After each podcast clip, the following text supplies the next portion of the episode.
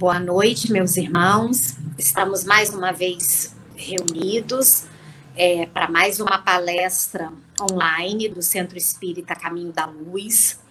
E a palestra de hoje, o tema é a Justiça da Reencarnação. E a expositora será a Eliane Bailão. É, a nossa página inicial de hoje é do livro Pão Nosso, de Chico Xavier, pelo Espírito de Emmanuel. E é a mensagem 179. Entendamos servindo. Porque também nós éramos, noutro tempo, insensatos. Isso está na carta de Paulo a Tito, capítulo 3, versículo 3 o martelo realmente colabora nos primores da estatuária, mas não pode golpear a pedra indiscriminadamente. O remédio amargo estabelece a cura do corpo enfermo. No entanto, reclama ciência na dosagem. Nem mais, nem menos. Na sementeira da verdade, igualmente, é indispensável não nos desfaçamos em movimento impensado. Na terra, não respiramos num domicílio de anjos. Somos milhões de criaturas no labirinto de débitos clamorosos do passado, suspirando pela desejada equação. Quem ensina com sinceridade, naturalmente aprendeu as lições, atravessando obstáculos duros. Claro que a tolerância excessiva resulta em ausência de defesa justa. Entretanto, é inegável que para educarmos a outrem, necessitamos de imenso cabedal de paciência e entendimento. Paulo, incisivo e enérgico, não desconhecia semelhante realidade. Escrevendo a Tito, lembra as próprias incompreensões de outra época para justificar a serenidade que nos deve caracterizar a ação a serviço do Evangelho Redentor. Jamais atingiremos nossos objetivos torturando chagas, indicando cicatrizes, comentando defeitos ou atirando espinhos à face alheia. Compreensão e respeito devem preceder-nos a tarefa em qualquer parte.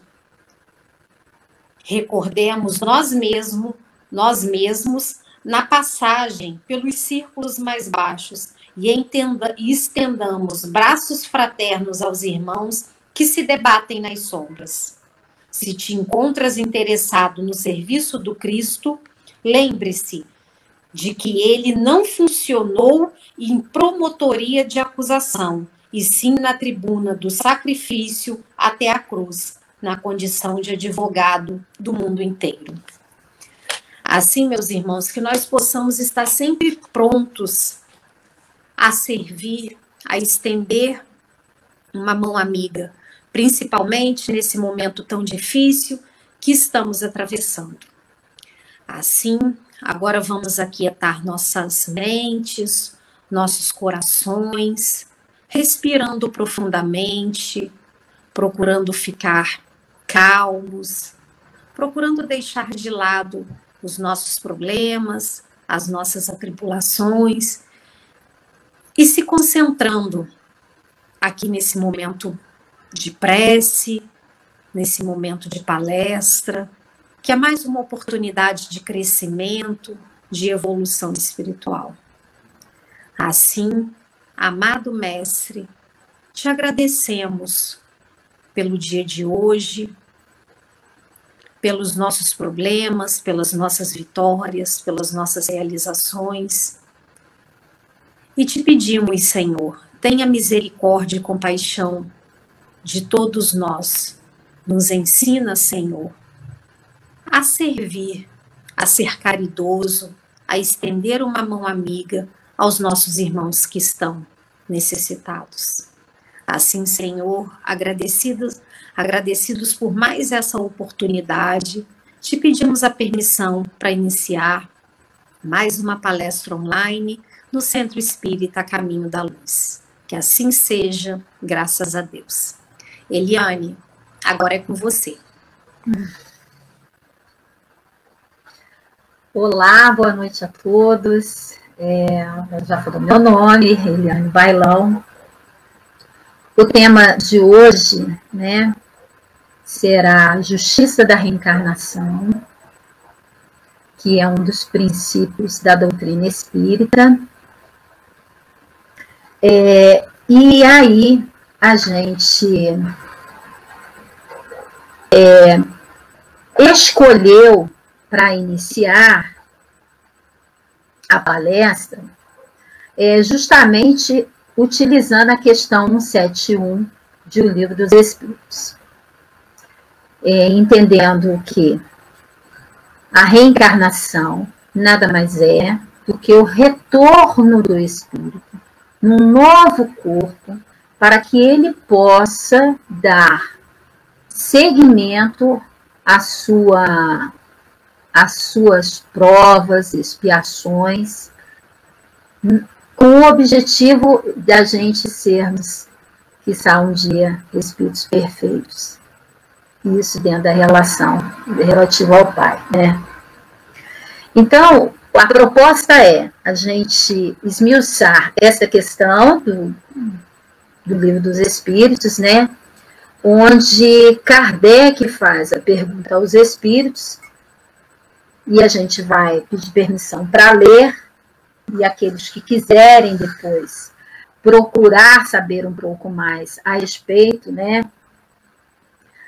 dessa questão da reencarnação, que é um dos princípios básicos da doutrina espírita, é, pode ir na segunda parte do livro dos Espíritos, no capítulo 4, né, e a questão já dissemos que é 171. Então, Kardec pergunta assim: sobre o que se funda o dogma da reencarnação? A gente entende como dogma aquilo que não se é questionado, né? É, e justamente quando ele está falando isso, no sentido dessa questão de não se questionar, é justamente por conta de ser uma lei divina, né? A reencarnação para nós que somos espíritas, né? Daquilo que Kardec codificou para nós no entendimento, a gente sabe que é uma questão inquestionável, justamente porque é uma lei divina. Né? O processo reencarnatório é uma lei divina. Então, os espíritos eles vão responder a Kardec nesse item, né, que é 171, que é justamente o título de começa essas questões, é justiça da reencarnação. E, eles, e, e os espíritos respondem assim: sobre a justiça de Deus e a revelação, pois não nos cansamos de repetir. Um bom pai sempre deixa aos filhos uma porta aberta ao arrependimento. A razão nos diz que seria injusto privar para sempre da felicidade eterna aqueles cujo melhoramento não dependeu deles mesmos. Todos os homens também não são filhos de Deus. Somente entre os homens egoístas é que se encontra a iniquidade, o ódio implacável e os castigos sem perdão. Então vamos é, tentar perceber a, a questão, né? entender melhor. Os espíritos respondem a Kardec, ele já fala que um bom pai, né, um bom pai, deixa sempre aos filhos uma porta aberta ao arrependimento. Se a gente partir da premissa de que o processo reencarnatório é justamente o retornar, né, retornar para um novo corpo, mesmo espírito, um novo corpo, trazendo as bagagens das outras existências, né? Aquelas coisas que nós ainda deixamos de fazer, no sentido da, de ser bons, o caminho do bem, e ainda tem aqueles defeitos, alguns vícios que nós precisamos retirar, tirar, dissipar. Quando ele nos diz que assim como um bom pai, ele não deixa o seu filho né, a esmo, ele, ele vai estar sempre dando a porta para o arrependimento, o que esses espíritos estão respondendo a Kardec nada mais é de que Deus é tão justo, né? Ele trabalha com a iniquidade, né? Ele trabalha com a equidade, perdão, justamente para nos oportunizar de cada vez em cada existência melhorarmos. O que, que acontece? A cada existência nós aprendemos coisas, nós nos reunimos com pessoas, a gente amplia o conhecimento, ou por vezes nós estacionamos naquilo que nos atrapalha, que são os vícios, o egoísmo, o orgulho, a vaidade, o não perdão. Então, tem N coisas que fazem com que a gente possa caminhar ou mesmo estacionar. Para trás, ninguém vai. Então, ninguém precisa se preocupar quanto a isso. Mas a gente vai atrasando cada vez mais o processo de sermos felizes, né? E aí ele diz uma coisa muito interessante, né? A razão nos diz que seria injusto privar para sempre a felicidade eterna, cujo melhoramento não dependeu deles mesmos. E aí a gente pode entender isso nas questões das injustiças sociais, a gente pode entender nas questões das oportunidades que o indivíduo não teve, do conhecimento que ele às vezes não teve. Então, como pode um indivíduo que não tem o mesmo entendimento, conhecimento da verdade ser cobrado da mesma maneira que aquele que tem? É por isso os dizeres do Cristo, quando ele diz assim: a cada um segundo as suas obras. Aquele que mais recebe, aquele que mais será cobrado.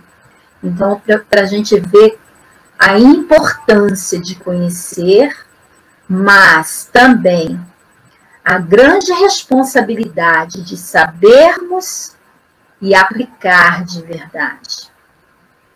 Antes de da gente até esmiuçar mais essa questão da justiça divina, né, da justiça da reencarnação, a gente vai vai relembrar uma passagem do Cristo quando Nicodemos questiona questões para ele, justamente do céu, questões da vida.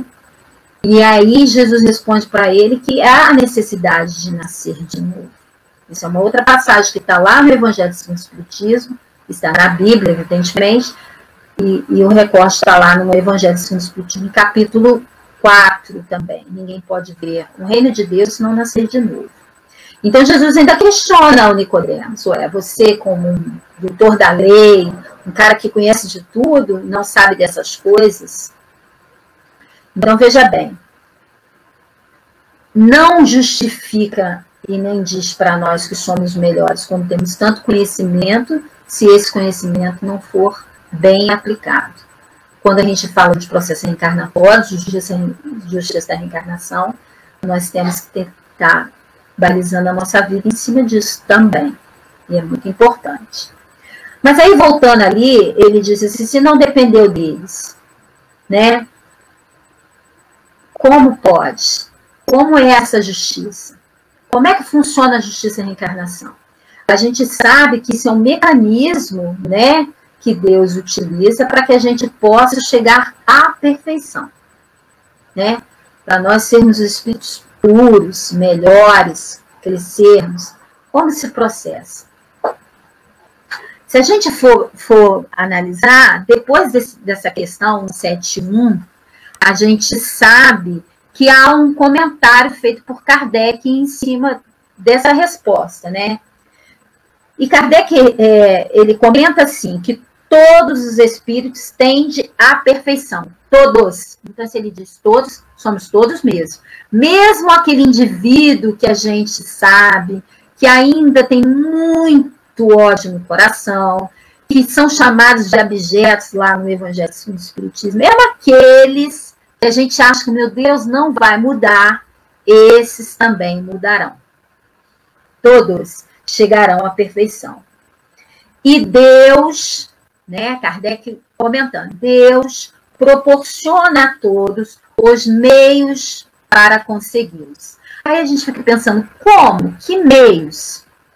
E aí ele diz, mas na sua justiça permite-lhe realizar isso de que forma?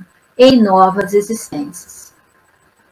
Então, para que esse indivíduo que não completou as suas tarefas, aquilo que ele fez no seu planejamento reencarnatório, em uma existência, ele, por, com certeza, ele terá novas oportunidades. O que não abre precedente para que a gente fique colocando as questões para a próxima vida. Isso é tão certo que Jesus diz assim: reconciliai-vos enquanto estiveres a caminho.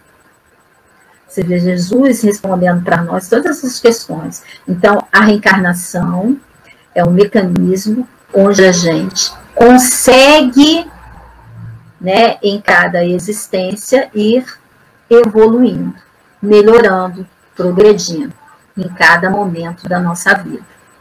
De que forma isso acontece? Ah, muitas formas. E aí Kardec continua o seu, o seu comentário, né? Que ele diz assim: não estaria de acordo com a equidade, nem segundo a bondade de Deus, castigar para sempre aqueles que encontram obstáculos no seu melhoramento, independente de sua vontade, no próprio meio em que foram colocados. Então a gente pensa bem, mas de que forma isso? Está falando isso, mas de que forma? Não seria justo? Deus não seria justo e nem bom se desse ao indivíduo apenas o sofrimento. De que forma isso funciona? Ah, de que forma? É que, na verdade, todos nós sabemos que os meios que isso pode ocorrer, que às vezes o indivíduo há obstáculos, ele está se referindo a nós mesmos, porque nós, por vezes, criamos obstáculos para que essas coisas não melhorem, né, na, na nossa vida, ou então nós criamos obstáculo para o outro também, para nós e para o outro, né, para nós e para o outro. E aí, a gente vai abrir aqui um comentário muito interessante que não deu tempo de fazer nessa, ou eu não quis fazer, como que funciona isso? Funciona em cada existência da nós, de nós, de cada um de nós, a questão do livre arbítrio, de como utilizamos esse livre arbítrio. Como que eu faço para esse livre arbítrio funcionar da melhor maneira? E aí a gente vai entender que todos nós, como filhos de Deus, Todos nós somos filhos de Deus e que hoje e que em outras épocas sofremos as aflições da vida, né? Por isso Jesus fala: bem-aventurados os aflitos, porque serão consolados. Justamente a justiça da reencarnação se vale disso, de que em cada momento nós temos oportunidade de nos reeducar. O sofrimento não é castigo. Por vezes o sofrimento provocados por nós mesmos e por vezes ele chega à nossa porta, ele é para que a gente nos reeduque, que quando nós tivemos mais, não demos valor, ou fomos perdulários, ou gastamos demais. Quando nós tivemos mais conhecimentos, não demos valor, ou utilizamos para fazer maldade. Quando em outro momento a gente não criou os laços afetivos, a gente não teve as responsabilidades afetivas, hoje a gente às vezes é fica numa solidão só, né? É, é solitário. E por conta disso, as questões do livre-arbítrio, elas vão nos dar para nós elas vão a nos afetar as nossas existências. O uso do nosso livre-arbítrio durante nossas existências varia dos tipos humanos né, dos tipos humanos que nós somos. É, às vezes, a casa em que eu nasci, eu fico vendo a, a Dona Yolanda, que é a senhora que está mais exemplar, a médium antiga da casa, aquela fala dela, tranquila, é uma coisa que eu gostaria muito de ter. Mas eu ainda, tão atribulada, ainda não tenho essa voz. Então, quer dizer, o uso, a escolha de como eu falo, a escolha de como eu vejo, a escolha do livro que eu leio, a escolha do, do, do programa que eu assisto. Então, faz com que esse uso, ele mostre quem eu sou. O uso do livre-arbítrio, ele vai variando das pessoas que nós somos. Aquilo que a gente escolhe. O que, que eu escolho hoje? Eu escolho numa ofensa ficar calado ou revidar a, a ofensa? Isso tudo implica nas questões das reencarnações que eu vou ter. A justiça da reencarnação, ela, ela, ela se aplica justamente que em cada momento eu vou tirando, né, eu vou aparando as arestas da, ainda dos vícios que eu ainda tenho. Né? Depois, o uso do nosso livre-arbítrio também está atrelado aos nossos filtros. Aí, de que, que é isso? De que filtro você está falando? Os filtros correspondem ao somatório das nossas experiências, somatório da nossa experiência. E aí, que se desenvolve ao longo das encarnações, né?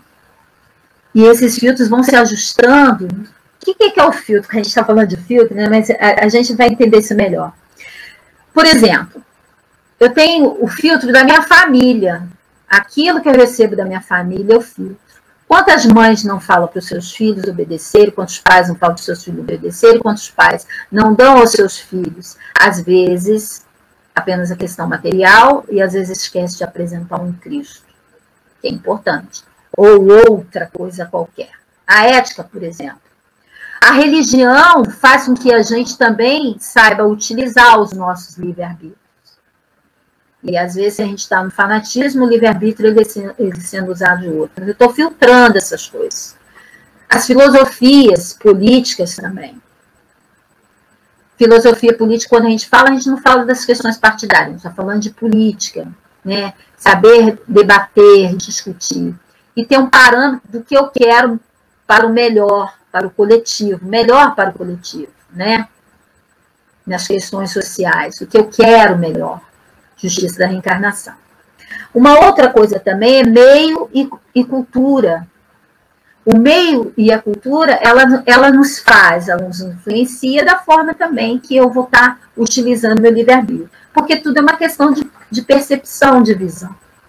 Mas o mais interessante nisso tudo, para, para nós que somos espíritos, a gente vai entender isso melhor, né? Não que os outros não entendam. Eu estou dizendo assim, para a gente que está falando estritamente, esse assunto, a gente sabe que tudo isso, né, a cultura, as filosofias políticas, as, as questões da família, né, de como é a formação da família, de como era antigamente, como é hoje, isso tudo influencia, de certa forma, naquilo que eu escolho, nas minhas atitudes, nos meus pensamentos e da forma que eu estou fazendo, construindo o meu interior, a minha vida, o meu mundo. E aí, como é que faz? Às vezes eu tenho uma influência familiar que não é tão boa.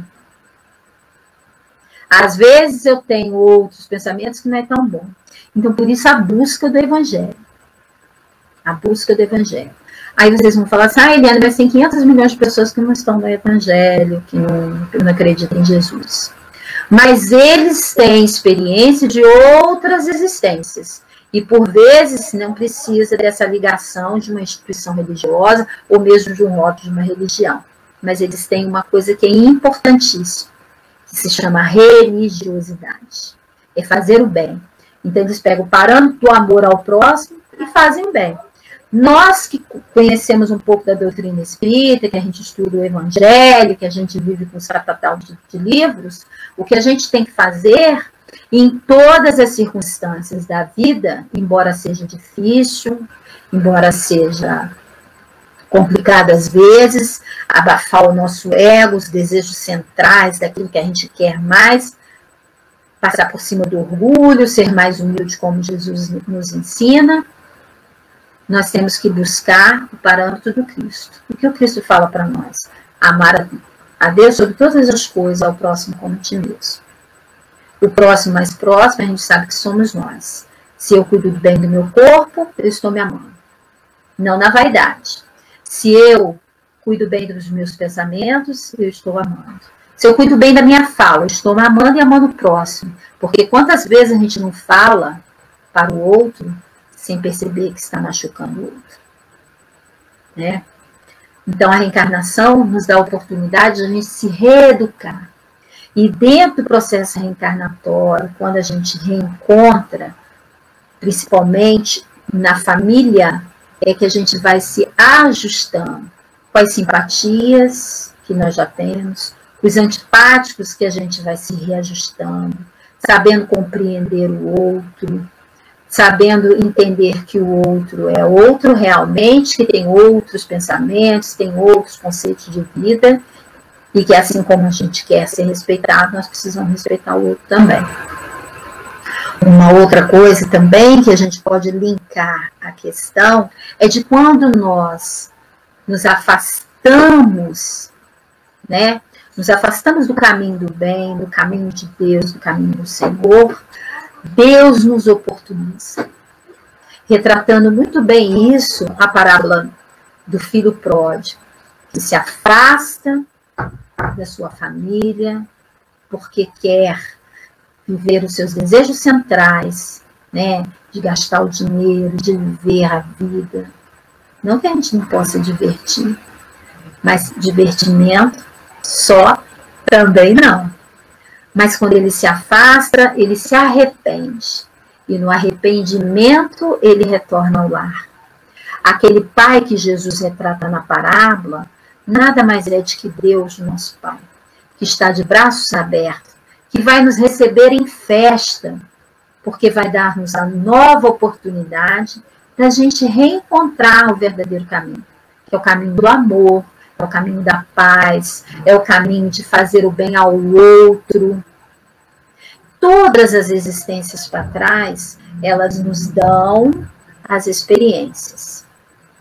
Mas a mais importante é agora, é a de hoje, para que a gente possa compreender todas as atribulações que nós estamos vivendo hoje.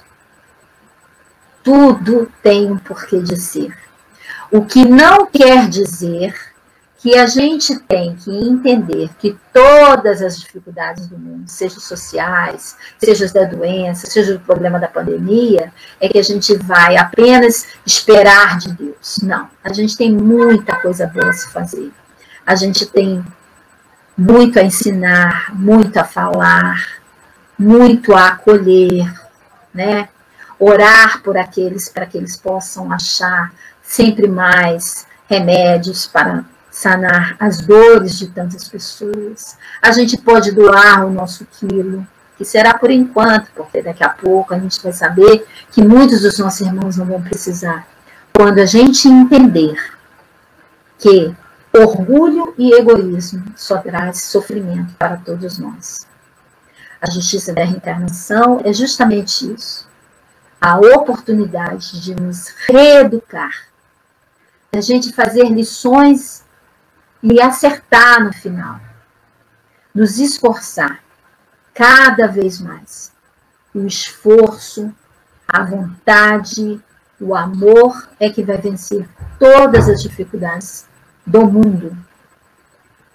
Enquanto nós estivermos entendendo que nessa terra só temos nós apenas e preocupados somente conosco, não vai funcionar. O amor é que realmente cobra a multidão de pecados, é que faz com que a gente fique mais felizes, a se preocupar com o outro. O outro sempre.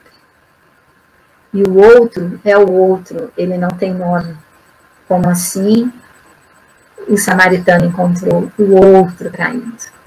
Ele não tem nome. É o próximo. É o meu irmão é o filho de Deus, assim como eu sou filho de Deus, né? Entender que a família é um filtro. Aproveite a família. entender que as questões do conhecimento, seja eles espirituais ou aqueles intelectuais, eles são importantes e temos que dar valor a cada coisinha que a gente tem recebido. Sermos gratos. Sermos gratos até mesmo nos momentos difíceis. Pedir Deus força, pedir Deus que nos fortaleça na fé, para que a gente possa seguir em frente. Tudo passa. Hoje nós estamos aqui. Amanhã não sabemos onde estaremos. Então, por isso, viver o presente da melhor forma possível, sendo o melhor que você puder ser. Porque todos nós, que somos filhos de Deus, estamos fadados a ser perfeitos e sermos um dia espíritos felizes, podemos fazer hoje, pelo menos nós mesmos, com uma prece, com um sorriso, nós felizes e o outro também. Que Jesus abençoe, eu acho que já deu tempo, né? E a gente segue para prece final, agradecendo. Então, quem quiser acompanhar, a gente vai dizer assim: Jesus, querido amigo, incondicional das nossas vidas, abençoe todos nós que neste momento paramos para refletir um pouco sobre a reencarnação a oportunidade bendita trazida por Deus para que a gente possa um dia sermos espíritos perfeitos e felizes. Te agradecemos, Jesus, pelo ensinamento, pelo momento das escolhas melhores. Te agradecemos, Jesus, por ser nosso amigo, nos amparando sempre, nos fortalecendo nas dificuldades que nada mais são momentos de provas, momentos que às vezes passamos pela expiação. Mas sabemos, Jesus, que ninguém está só. Sabemos que de tudo isso podemos tirar o melhor. E assim, Jesus, gratos, mas ainda pedintes, ampara todos nós, ampara todos aqueles que estão neste momento passando pelas suas provas de dor. Ampare Jesus a esta casa que tem trazido a tantas pessoas nas dificuldades da pandemia um pouco de alento, de conforto, nos estudos que faz a gente refletir cada vez mais. Ampare também, Senhor, as coordenadoras responsáveis pela noite de hoje. Que elas e suas famílias possam ser abençoadas por ti. E que todos nós, Senhor, possamos sermos dispensados na tua santa paz, sob o teu olhar de amor e luz. Que assim seja. Graças a Deus.